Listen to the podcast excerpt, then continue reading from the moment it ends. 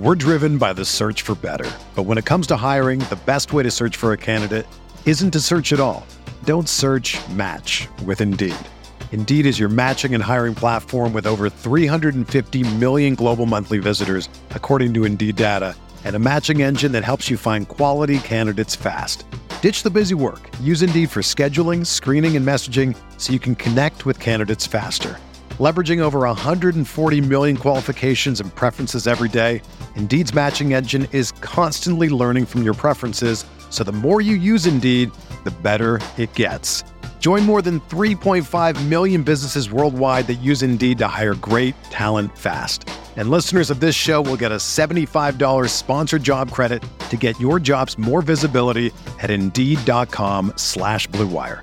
Just go to Indeed.com slash BlueWire right now and support our show by saying that you heard about Indeed on this podcast. That's Indeed.com slash BlueWire. Terms and conditions apply. Need to hire? You need Indeed. Hello, everybody. Happy Monday. Welcome in to the NBA Front Office Show, kicking off a new week in the NBA. Oh, boy, I think this is the calm before the storm of the NBA trade deadline right now. Rumors, they're starting to pick up a little bit. There's a little bit out there, but I think over the next week or so, we're going to see business really pick up around the league, which means it's a great time to subscribe right here to the NBA Front Office YouTube channel. Turn on those notifications as well. And then follow us over on Apple Podcasts, Spotify, wherever you listen to podcasts. Do both things. Follow us on the podcast platforms as well as the YouTube channel. Great way to help out the show. And then over on the podcast side, give us that rating and review as well. I know that's a lot to do on a checklist. Follow us two places, rating, review, but that's a way that you can help us out. Oh, oh, and before I forget, hit that like button on YouTube too. While you're at it, why not? Let's throw another thing on top of that. Hit that like button too. Uh, I'm Trevor Lane. Joining me is Keith Smith. Keith, a, a new week, and uh, I'm excited about the possibilities that this week brings. yeah, I mean, I, am waiting for you to be like, and I need my dry cleaning picked up. I need yes, a kid run to this activity. You're just assigning our our viewers and listeners all these tasks to do, and you're like, you know, here here we go. But we're not asking much. You're you're already here. No one more click uh, well one more press of the thumb or the finger is very easy and just get, get us going you know help us out here on the show but yeah lot of stuff going on. It's funny. I had someone say, nothing's happening. What's going on? And I was like, we didn't even get to trade deadline day before like we got the this is boring. Why are there right. no trades? We've already had multiple big trades uh, go on. You know, the Raptors did a lot of their business early. We're going to get into it a little bit later in the show, but they've got some more work. It sounds like they're at least open to doing. So it's not going to be trades every day or every couple days. It, generally, it's about two weeks out. Things start to pick up a little bit. I mm-hmm. think we'll mm-hmm. probably get one more decent sized trade that will come in sometime within two weeks to two days out. And then it's two days out is when things really get busy. But I did want to, before we get into the news, part of why I think we're seeing some teams make moves early here is what the standings look like in each conference. Uh-huh. We're starting to see a little bit of, I would say, separation in, in, on each side. So in the East, you've got the Celtics are three and a half games up on the Bucks. But then you've got the Bucks, Sixers, and Cavs that are all within three games of each other. The Knicks are three and a half back. Then you have a group of the Heat, Pacers, and Magic. That's the six, seven, eight group that are all within a game of each other. Uh, the Bulls, Hawks, Nets, Raptors. Raptors starting to fall out maybe just a little bit uh, there, but that's kind of your bottom of your play-in. And then in the West, it feels like we've kind of got uh, four teams atop the conference Timberwolves, Thunder, Nuggets, and here are the Clippers uh, after they continue to just be on a torrid pace. Then you've got what is it, four or five teams here that are super tight in the next group from five to eight. Pelicans, Mavericks, Suns, and Kings.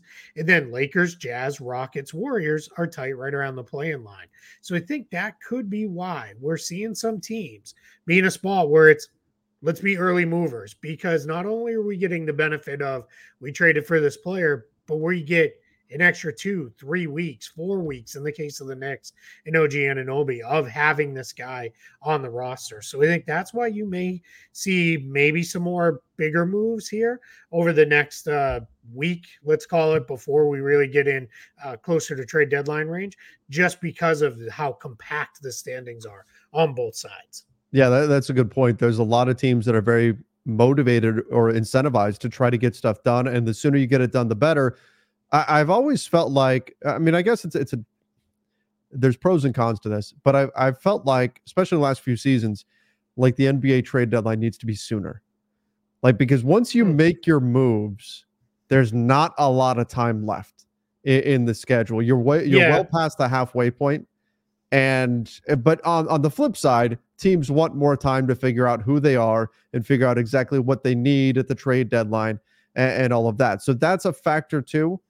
But I wouldn't mind seeing it pushed up by a week or two so that teams, after they make their deadline moves, it has a little bit more time for whatever effect that is, whether it's you want to start to tank and you want to start to drop back, whether it's you're going for it, whatever it is that you're doing at the trade deadline. I'd like to see there be a little bit more time in the schedule for those things to actually make a difference.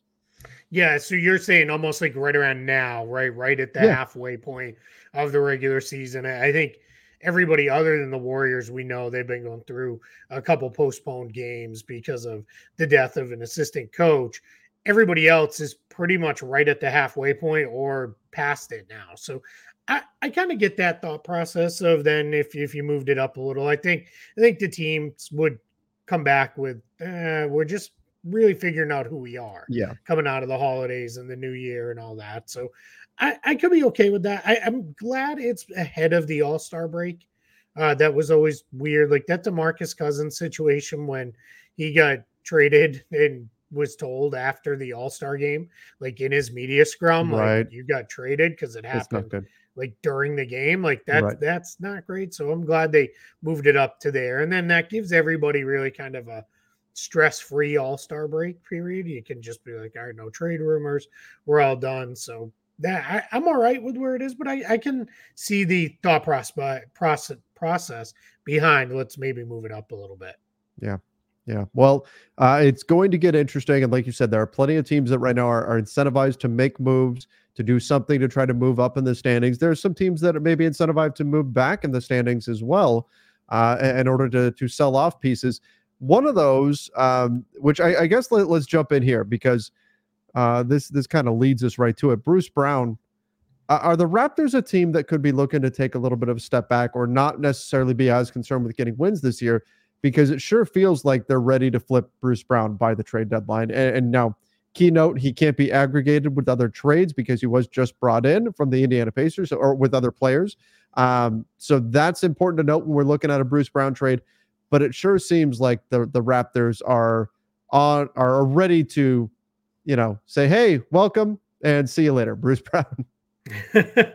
yeah, I think um I think what we could see happen here is Toronto try to put themselves in a little bit better of a position to maybe keep that protected pick that they mm. owe to um, the San Antonio Spurs. That pick is top six protected this year. Now there are some of who have suggested maybe they just want to get that pick out of the way, and then that frees up that obligation.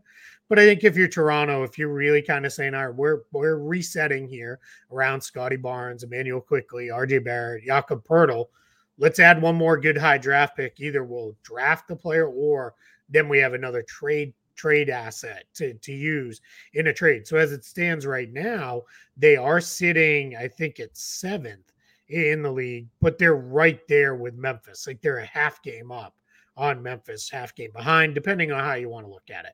They're yeah. half game away from Memphis. So we've got Detroit, Washington, San Antonio, Charlotte. Those are your worst teams. Portland uh, is behind those teams, but kind of a few games off of those teams. Then you've got Memphis and Toronto. So Toronto's right there straddling that line. On the flip side, Toronto is now two and a half back of the Hawks for the final play-in point. So I think we're closer to seeing the Raptors say, "Forget it. Let's let's go. Let's let's really."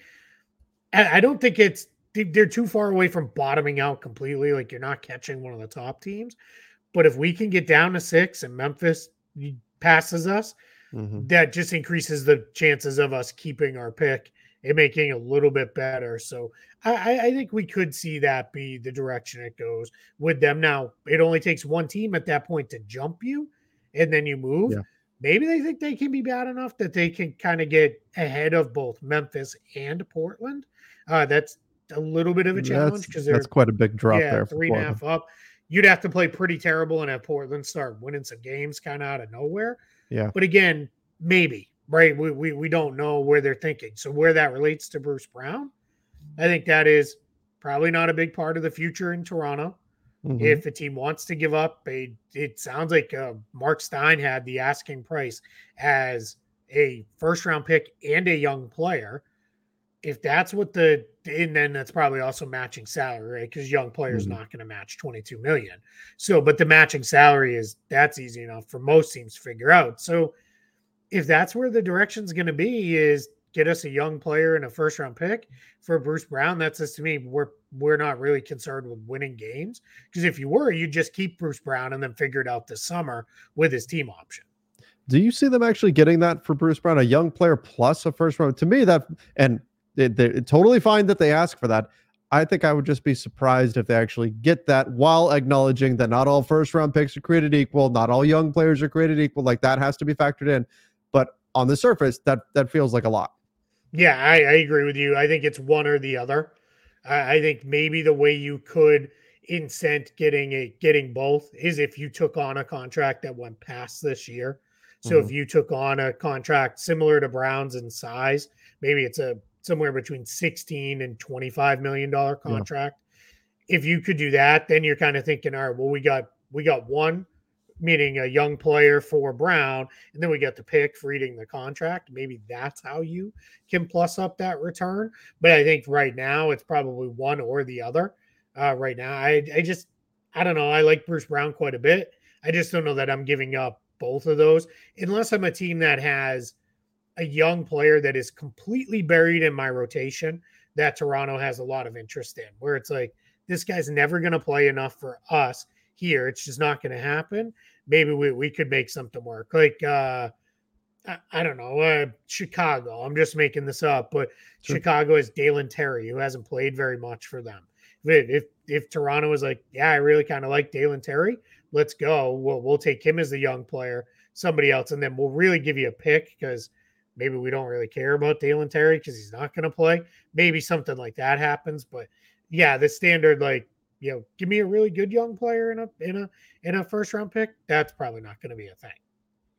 Yeah, I agree with that. Um, what if what happens with Bruce Brown's deal next year? He's got a team option. I, off top of my head, I think it's 23 million next season. Yep. Does that get picked? I mean, obviously depends on what team he's on, but that was an interesting wrinkle that Indiana threw in when they gave him this big contract. Is a team that's trading for him, do you think they're likely going to trade for him with the idea that they're going to pick up that team option for next year? Or they're trading for him saying, hey, we can we can essentially look at this guy as an expiring contract and then give us a little bit more flexibility in the summertime. Yeah, you hit on it before when you said it depends on who it is. Because if it's a yeah. team that has designs around cap space, let's say it was Philadelphia, for example, I think Philadelphia is more likely to say we're going to decline that team option and we'll go the cap space route instead. If it's a team that is very capped out and they have no chance at cap space, uh, well, let's just say it was your Lakers got him. I think that's maybe a little more likely to be picked up because then, if nothing else, that's 23 million of expiring salary you could use in a trade next year. Sure. So I think it really is highly dependent on which team gets him. There's also a third option, and this would probably be more Bruce Brown dependent of you get him and you're like, hey, we really like you. We want to keep you here. Well, we can't do 23 million, but we can do like three years, 35 million or something mm-hmm. like that. Then maybe maybe you decline that option with the deal in hand of knowing we're going to resign you using your non-bird rights. Because the nice thing is at 22 million, his non-bird rights, that gives a team any ability to offer him anything really north of the mid-level exception plus more. So you're you're you're really moving into a range where yeah, we can really offer this guy quite a bit of money here, ah. um, and that gives them a leg up on re-signing him to a longer term deal. That's a good point that I hadn't considered. With the non-bird, you can still it doesn't matter that you don't have his full bird rights. You can Correct. go over the cap to sign him because you can still give him you can give him a raise obviously off of that 22 million. Typically we think of of your non-bird rights come into play with the player who's on a a smaller salary yeah, and like then you're like is, six million yeah right and then we're and then we're saying well they can give him this much but it's not enough you know not enough of an increase but with a guy who indiana probably they probably overpaid this year in order to get oh, 100%. that, te- that that team option. Um, then those non-bird rights suddenly become a lot more interesting and a lot more flexible. That's a yeah, good point. Com- compare it to someone like Miles Bridges. If Miles Bridges is traded, and we're going to keep all of the non-basketball stuff out of this because everybody mm. by this point should know where you and I stand on that. So if you're just talking Miles Bridges basketball player, you trade for him, he loses his bird rights. So now you only have his non-bird rights. Well, his non-bird rights coming off like a under nine million dollar contract. That's not very attractive, right? That feels like uh, we're not. That's not enough for us to get you re-signed. You're probably looking to get at least the mid-level exception from somebody or the mid-level exception equivalent from a team. But but Brown, his non-bird rights are more than enough to re-sign him.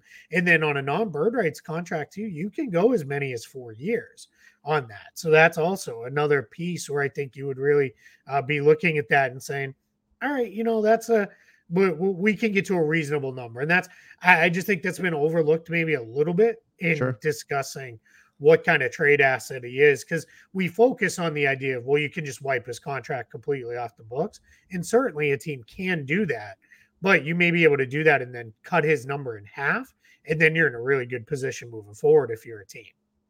Yeah exactly. And that and that is something that i'm glad you brought that up because i don't think that's being talked about nearly enough with bruce brown as an option. I think most people see well you either you're going to use him as cap space as a as a way to clear cap space for next year, or you're going to keep him at 23 million. But that third option that could be really attractive for teams, especially if he goes somewhere where he's willing to stay long term. Um, all right, let's jump over to a, another team on the trade market here, and let's uh, let's jump over to my Lakers and, and arguably the biggest name out there on the trade market right now, Dejounte Murray. The Lakers' offer for Murray has been uh, revealed and uh, Mark Stein confirmed this. This goes along with everything that I've heard as well, specifically from the Lakers side. They're not going to put Austin Reaves into a DeJounte Murray trade, uh, but they are trying to build something around D'Angelo Russell.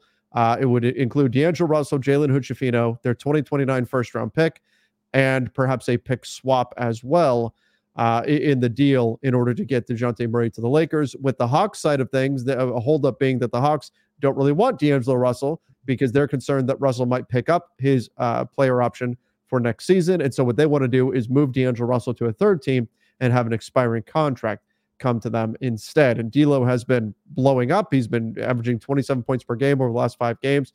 He can be extremely streaky, though. We know he's capable of doing this.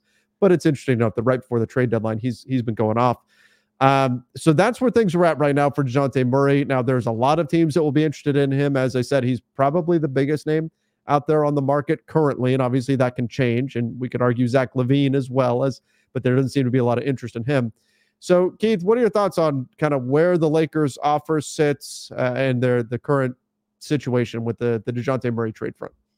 Yeah, and and I want to say too. I think it was Mike Scotto of HoopsHype who was one. He was, I think, the first one I saw that said it would be contingent on the Hawks rerouting him yeah. to, to take Russell or the Hawks having a second deal lined up after uh, to move Russell. So I, from a, in a vacuum, I think it's a pretty fair offer. I, I don't have a huge issue with it. I think if you're Atlanta, of course you'd want a little bit more because you gave up far more than that to get DeJounte Murray. But I think you have to look at it on its face and say, uh, we're not going to walk away from a pretty good offer just because it's not what we gave up. Yeah. Sometimes you have to take a loss and you move on from that. So I think uh, Lakers pick, I've been saying this for a while.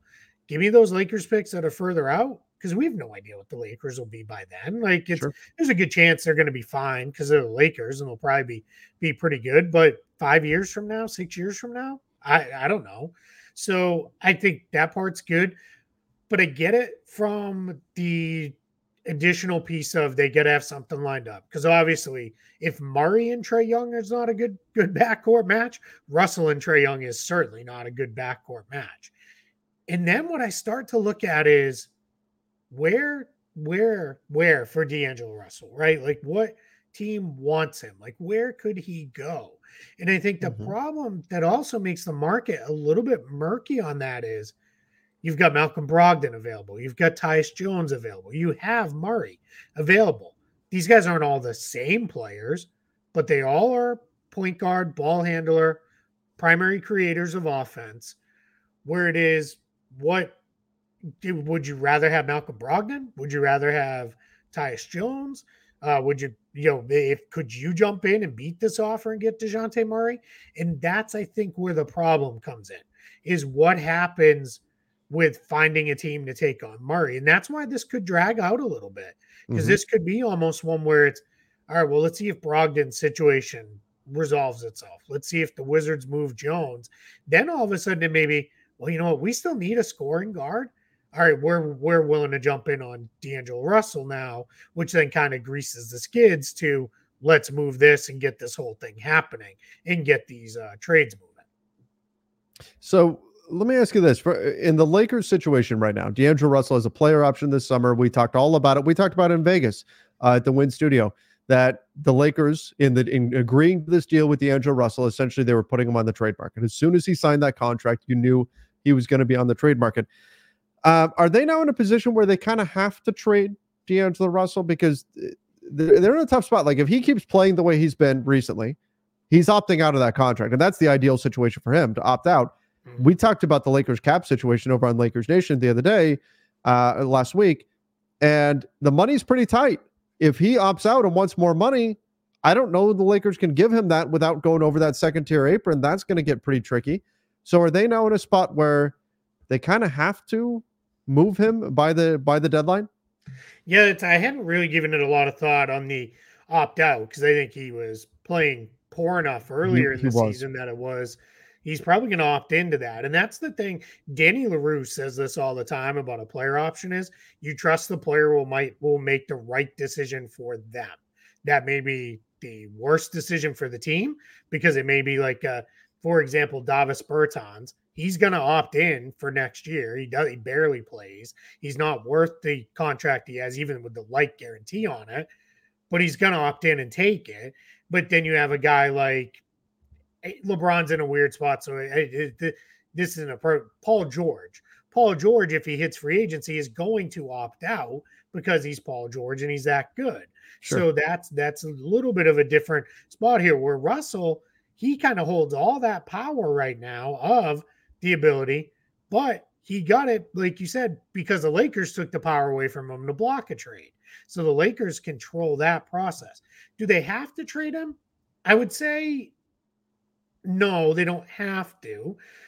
But the challenge is exactly what you laid out. I don't think you're going to get next summer D'Angelo Russell saying, All right, I'll do it again. I'll do a one plus one right. and again waive my no trade because he's going to be at some ways going to be like, either you want me here or you don't. Right. Like, right. I, I don't want to keep playing this game where the next six months of my life I am on the trade block. So I think there becomes a whole situation with with uh, Russell of, yeah, you probably would rather get it done now. That doesn't mean you just giving them away, right? Exactly. And that doesn't mean you just have to, you know, toss him out the door. And if two weeks from now he's still playing great, if he's playing like he's played over the last week and a half or so, maybe you just say, "Man, we're all right. We're just going to keep him because and, and we'll these, deal with what comes." Yeah, yeah, and none of these guys plus picks in young play, none of them are enough of an upgrade over how he's been playing over the last couple weeks. That that could be a little bit of fool's gold, right? Everybody has hot streaks, but he was a big part of the turnaround last season. So I it really is a complicated situation. It is, and how they navigate this, and how the Hawks navigate this with Dejounte sure. Murray. They don't have to move him right now. Nope. They can move him over the summer if they want to, if they're really determined to. Um, so how they navigate this is going to be absolutely fascinating to watch. Uh, I was hearing optimism from the Lakers side that they thought there was a potential deal they could get done without Austin Reaves in it. I think that still exists. Um, the question is, what is that ultimately going to look like? Who would that third team be? How would that alt- uh, go down? And then, you know, there are other teams that are interested. I mean, I guess let's just talk about it. The Bucks are a team that that uh, was reportedly interested in Dejounte Murray. I don't see how they get him though. They, they Yeah, might be that's- interested, but I don't see I don't see how they how they get. It. I am interested in a uh, jackpot winning lottery ticket, Keith. yeah. Uh, I I'm very interested in that. If we weren't married, this would have been the old I am interested in supermodel X here, right? Like, I almost went I almost went there and then I knew better. I went no, I it's can't not say that. one of our wives watches this Well, anyway. And mine's not actually in the room today, so I probably Oh, could have okay. just gone there, right? But anyway, we'll, we'll be good husbands. Yeah, it, they're interested for sure. But the problem is, basically anything that they do would have to start with Bobby Portis, who is a major key player for the Milwaukee Bucks as far as being a the, the he's the number one front court backup. If anything happens to Mhm. Lopez and or Giannis, he's the guy. He's the one who steps in right away for those two guys um, and, and picks up his minutes in a big, big way.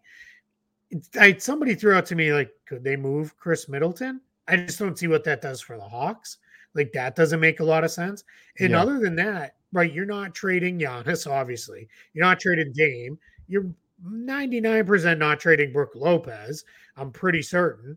So that really leaves probably Bobby Portis, and then maybe you could craft something around Pat Connaughton, but that would have to be Connaughton and like six guys that are making minimums, and then your problem runs into the Hawks have to then waive a whole bunch of players to to bring in those salaries in an unbalanced trade. So, I I mean, sure, I get it, but I just don't see see where it comes from.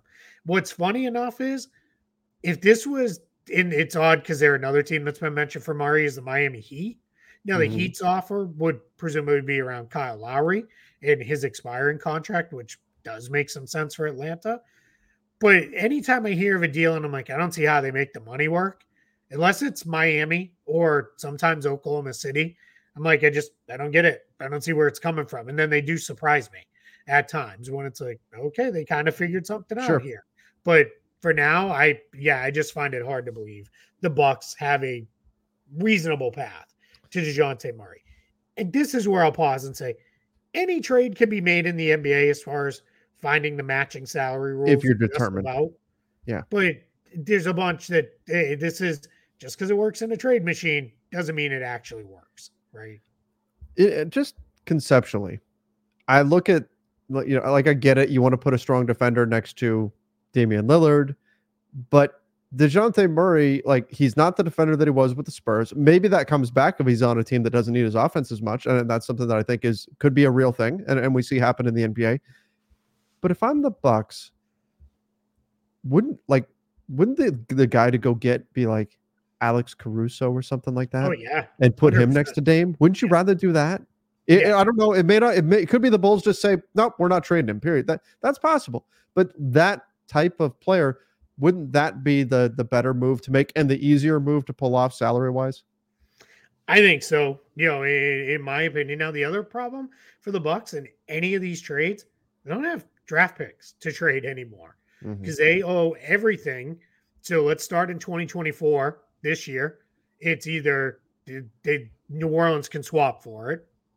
Next year, they owe it to New Orleans or New York, depending on where it lands. 2026, New Orleans can swap for it. 2027, it goes to New Orleans. 2028, that pick they do have, so that can be kind of a weird place, but Portland if Portland has moved a pick, Portland could swap for that pick. 2029, they owe to Portland. 2030 is a swap to Portland. You can trade a pick that is swapped, but they're encumbered by the Stepien rule because they Mhm. owe a, an actual pick every other year. So Milwaukee is out of tradable first round picks. That also makes any one of these deals really hard for them to pull off. Now they did it last year. They got Jae Crowder because they traded. what Was it ultimately? It ended up being like five second round picks or something like Five that. second round picks. Yep. So maybe something like that could go down again. But I think if it's a guy, I'll use Caruso because Caruso's a guy I can tell you talking to teams, like everybody's calling the Bulls, like what it'll take. And the Bulls know, like, hey, we should be able to get a first rounder for him just because everybody wants him because his contract super easily acquirable. And he's a Mhm. guy you could just plug into any number of roles. He could start at start at the two. You could start him at the three. You could probably start him at the one if you had other offense creators out there with him. or you bring him off the bench, and no matter what, he's going to be a great defender, decent shooter, decent ball handler, decent passer. He's going to fit right in. So I think the Bulls know, hey, we don't one, we don't need to move the guy. We're kind of playing all right right now. And two, if we do trade him, we're going to get better than here's 55 second round picks or here's kind of yucky matching salary. Hmm. I like that yucky matching salary. that's that's. Would you put gonna, up in your background? What did I put up in my background? Oh, I didn't even mean to. I put up a there. That's a a signed Magic Johnson basketball. Nice. And I was I was cycling through some of my images. I was looking for my next thing I was going to put up. I didn't intend to put it up on the screen. I love it. But I I had that one saved, and uh, there's there it is for everybody to see. I, at first, I was like, "Wait, is it?" Yeah, I was like, "It doesn't look like it says Alex Caruso." I was like, "Trevor flexing that he owns an Alex Caruso." There, there's my there's my Alex Caruso signed basketball. No, it's a it's a Magic Johnson signed ball that I put up there. Here, I'll uh, I'll switch that in just a moment. Here, let's uh, why don't you talk about the Knicks' interest in Malcolm Brogdon, and I'll get that all all fixed up. Sure. Yeah. So where this one comes out of, it's multiple reporters have had this. I think what is very interesting on this uh, idea with Malcolm Brogdon is the Knicks are are looking to bring in someone who is replacing Immanuel Quickley scoring off the bench. Like they lost quite a bit of bench production when they traded Quickley in the deal to get OG Anunoby. Now it's worked out fine. They've been great since getting Anunoby. So there's clearly no complaints uh, coming out of New York about that. But I think what's interesting is where do they go? Now, if it's a guy like Brogdon, anybody who makes that much money, you're starting with Evan Fournier. And this is where I want to pause for a second. Every time we mention this, somebody jumps in the comments is like, Evan Fournier stinks. He doesn't have that kind of value. It's not about that. You right. have to match salary. It'd be Fournier plus Quentin Grimes in a draft pick or something like that. And that's where I think that could get kind of interesting for Portland is – give us Fournier. We'll figure out that contract. Either we'll we'll we'll undo we'll decline his team option, or we'll pick it up and trade him later. Uh, Grimes, not perfect in a deep uh, Portland backcourt, but but we'll figure it out. We're young. We, we can sort through through that and give us a pick. And it probably doesn't need to be a one of the great picks. That could probably be mm-hmm. one of New York's own picks, maybe the Dallas pick this year, something like that, and go. So I think there could be a match here, but we've also heard them in on Dejounte Murray. We've heard them in on Bruce Brown. Uh, that came out over the weekend. Bruce Brown was very funny, like talked about how much he loves New York and respects Tom Thibodeau. So I, I don't know. I, yeah, he, he gets it. My question is Bruce Brown seems like that's an awful lot of what you get from Josh Hart like I, I don't get that one necessarily where Brogdon would come mm-hmm. in and give you a very different player who could give you 15, 16 points off the bench easily. If you're a basketball junkie, then you know there's no better time of year than the NBA playoffs. Twice a week, JJ Redick is cooking on his podcast, The Old Man and the Three. He has guys come on in all stages of their careers to talk about the league and share stories you won't hear anywhere else, including Devin Booker on why he talks so much trash, Ray Allen's epic free throw competitions with LeBron in Miami, and the moment Tyrese Halliburton knew Pascal Siakam would be a good fit in Indy. In addition to player interviews, every Monday JJ breaks down the top three things happening around the NBA with unmatched analysis, not outlandish takes, and is often joined by masterminds of the game like Tim Legler to dive deep on rookie reports, trade breakdowns, and why is mean mugging now a tech? You won't find another outlet that covers the game as comprehensively and with such insight as JJ does it on The Old Man and the Three. Make this your companion podcast during the playoffs. Listen to The Old Man and the Three ad free on Wondery Plus or wherever you get your podcasts. We're driven by the search for better. But when it comes to hiring, the best way to search for a candidate isn't to search at all. Don't search match with Indeed.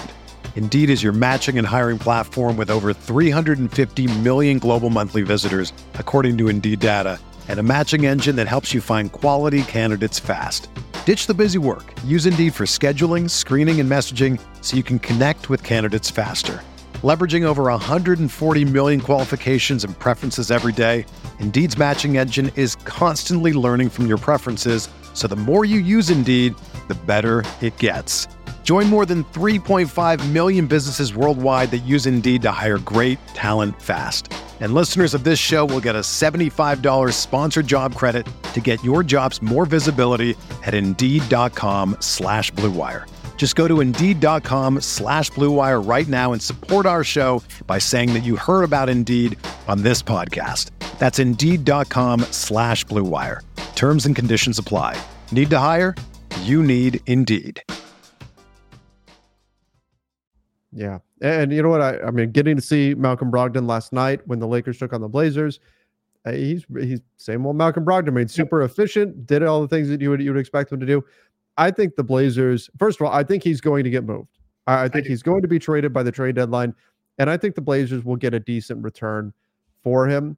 Uh, I, I, think that he is such an easy plug and play guy at either guard position, especially whether you want to, whether you need to start him, bring him off the bench, whatever, you can do that. So I think that kind of versatility is going to really increase his market. Uh, the Knicks, again, I don't know that that's the, the best team to go after, but I, I could see, I, I, think there's probably going to be maybe 10, uh, maybe could be as many as 10 teams, I think, that'll be interested in trading for Malcolm Brogdon.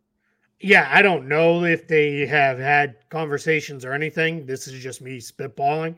Orlando should be trying to get Malcolm Brogdon. Sure. He he would be a perfect fit because he doesn't detract from Franz and Paolo. He's not somebody who's going to come in and be like, all right, I need to eat up 30% usage here. He's not that kind of guard anymore, but he would solve a lot of the issues they have in their backcourt shooting wise. He's big enough that he can play either on or off ball. Uh, he can really guard, you know, he's not a great defender, but he's fine. I I know that from his run with the Celtics last year. He can do what he needs to do, especially if he has other good defenders around him, which you would have in Orlando.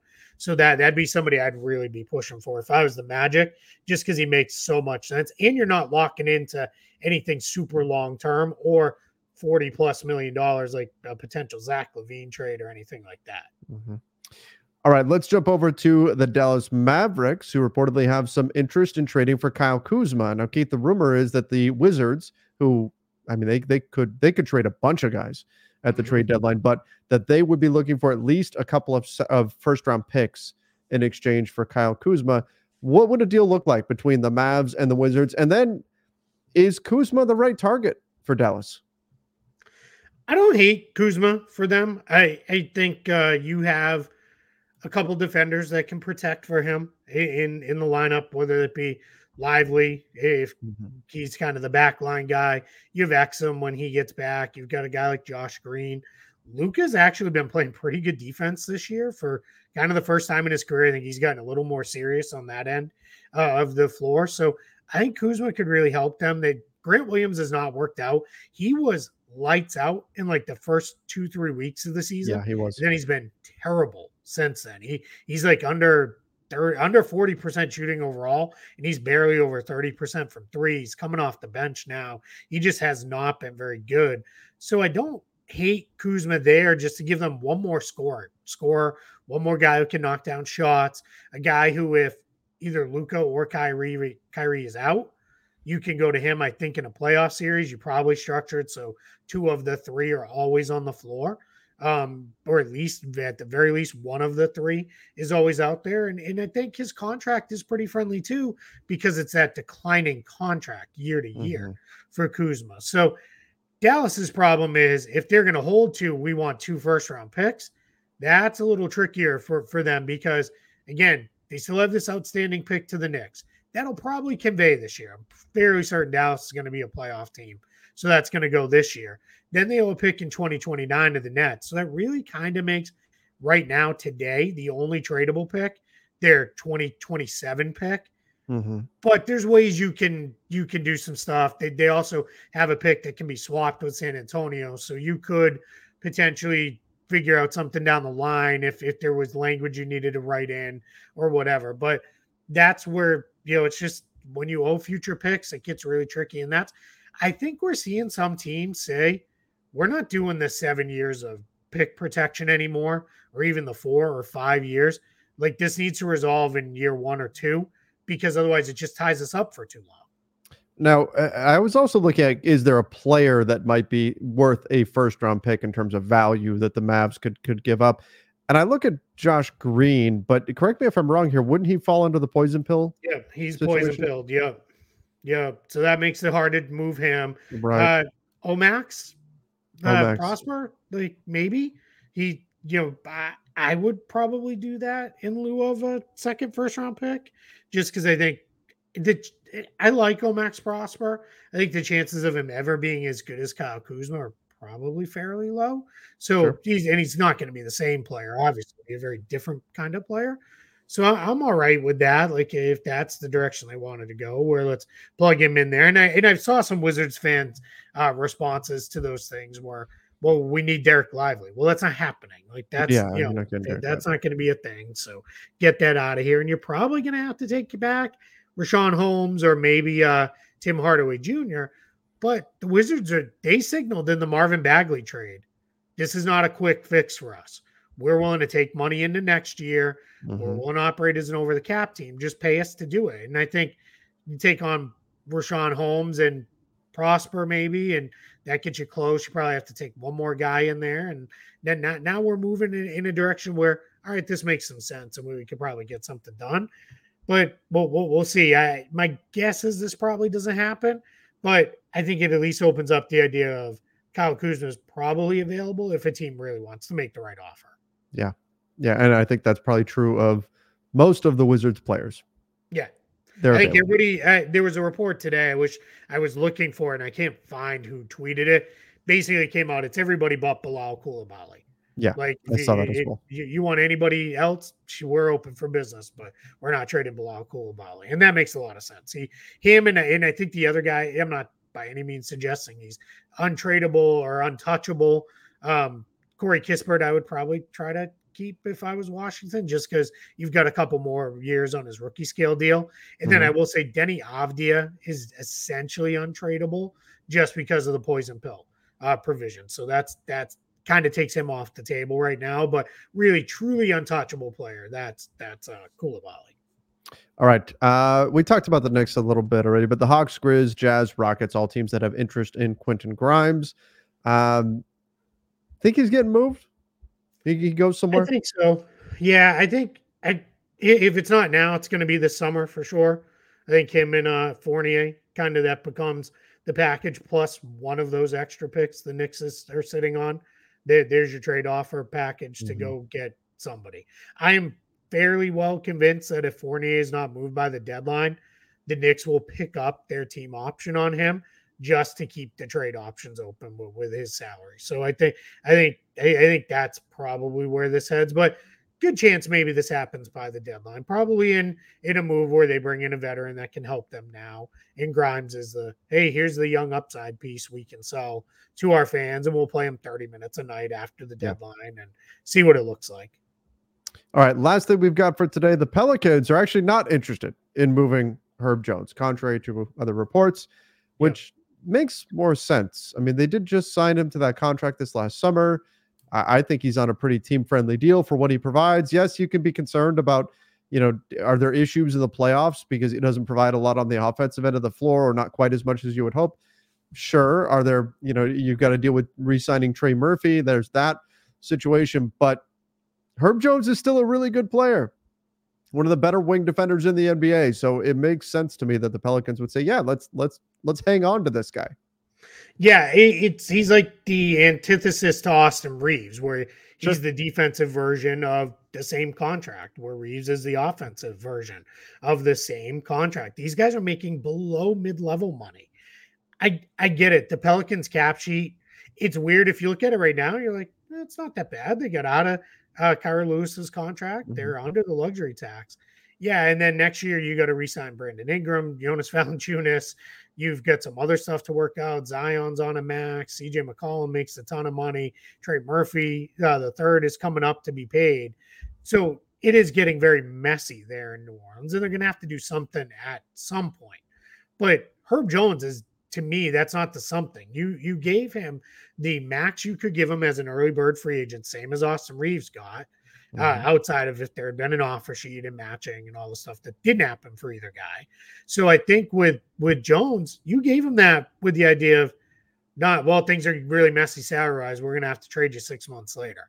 I think you gave it to him with the idea of now you're a big part of this, and that contract fits almost no matter how expensive we get. That's gonna continue to be a value contract. Because for my money, I don't know if there's a better wing defender in the league night to night than him. Game to game, possession to possession, sure. Like Kawhi can still bring it when he needs to. I mean, we've seen LeBron still summons it when he needs to, Mhm. but they're not doing it 82 games a year anymore. Those guys are maybe amping up the defense 35, 40 games a year now. And then we'll see what they do come playoff time, but that's fine. That's where they're at in their careers. Jones brings it every single night. So I I I, I get now this report way more than the idea that he really was somebody they were looking at. Yeah, if somebody says, "Hey, what do you, you want to do? Four first round picks and three swaps for Herb Jones?" The Pelicans are probably like, "Okay, sure." Sure. you know, I mean, Right. that's the whole. Everybody's available for the right price. Uh, Ted DiBiase, right? Everybody has a price, but it's uh, you know, that's it's just not probably not going to be a thing. Yeah, I mean, it's uh, very similar, like you said, to Austin Reaves. Where is he really untouchable? No, but if a team is like, for what teams are likely to offer, like you're not going to have a team calling up the Pelicans saying, "Hey, here's everything you want for Herb Jones." Like that's not going to happen. So just realistically, he's not a guy you're going out there trying to move or anything like that. If the Bucks call up the Pelicans and say, "Hey, you guys in- interested in Giannis?" I'm sure Herb Jones is available. yeah, yeah. I'm sure the Pelicans are. Hey, Herb, pack your bags, buddy. You're headed to Milwaukee. See you later. Yeah, yeah. I mean, in in on the flip side, if the Bucks call up and say, "Hey, how about Pat Connaughton?" The Pelicans are going to be like, "How about no way? See you Yeah. later." Right? Like it's it. Yeah, it's there. There are guys who are hard to trade because their contract stinks. There's guys who are hard to trade because they're poison pilled. There's guys who are hard to trade because they're really good and on value contracts and their teams don't want to give them up. So that that makes them really hard to acquire uh, from from a team. So it's just you know there, there's all different situations. And I again, just because it works in the trade machine doesn't mean it actually works in real life. Like you play, I can I could we could sit here for the next three hours coming up with workable Herb Jones trades and trade machines, and all of them are ones the Pelicans would probably say no, not interested to. So that's just gives you a sense of where that goes. How many times are you going to use that phrase over the next few weeks? Uh, I don't know. We have at least what 15 more shows, so probably somewhere between 10 and 20. I, I don't know. I mean, on a daily, like, how many times do you have to tell people that? Like, Oh, oh like, yeah. with that- all the because oh, you get like I get a lot of people throwing trades at me. Like, what do you think about this trade? What do you think about that trade? I know you get even more than I do. I don't answer them on Twitter. So I, just I right. full disclosure, if anybody is like, "Hey, I sent you a trade. Can you look at it on Twitter?" I'm not going to because it just then it opens the floodgates, and then for the next three hours, it's hey, evaluate this fake trade for me, and and then I get start getting really frustrated because the values are crazy, or worse than that, it's like that guy has a trade restriction, or this whatever trade machine you're using is broken. Like that guy's not even on the roster anymore, and things like that. And then I just get really mad, and it's like it's it, and I don't need to introduce that stress to my life. So No. there's two two things I'm going to repeat a lot. It'll be that on here on any radio hit I do is just because it works in the trade machine doesn't mean it works in real life. And then in about two ish weeks, when we start talking about buyouts even more, I will repeat probably quite often that guy is more name than game because Yep. it just means he's you recognize the name, but he really can't play anymore, and that's probably why he's on the buyout market. And and good luck, you know, if you want to go that way. And then we'll talk a lot more about buyouts and everything as we get closer to that time because we got all the new buyout rules and all that other stuff, which we would have already been talking by now about. Well, teams aren't going to trade for this guy because they'll just He's gonna get bought out. on the buyout market. Well, the rules have changed quite a bit, especially for the teams that probably would be most interested in some of those guys on the buyout market. But that's that's another topic for another day. Absolutely. Yep. And it's something we can certainly get into, maybe even as soon as on, on tomorrow's show. But lots going on around the NBA. You never know when news is going to break. So, once again, make sure you subscribe to the front office channel here on YouTube. Don't forget to turn on those notifications as well. And do us a favor, tell a friend. Just add one more thing to your checklist of things to do. Tell a friend about the show. Uh, we sure do appreciate that. Till next time, everybody. See ya and stay safe. For the ones who work hard to ensure their crew can always go the extra mile, and the ones who get in early so everyone can go home on time, there's Grainger, offering professional grade supplies backed by product experts so you can quickly and easily find what you need. Plus, you can count on access to a committed team ready to go the extra mile for you. Call, clickgranger.com, or just stop by. Grainger, for the ones who get it done.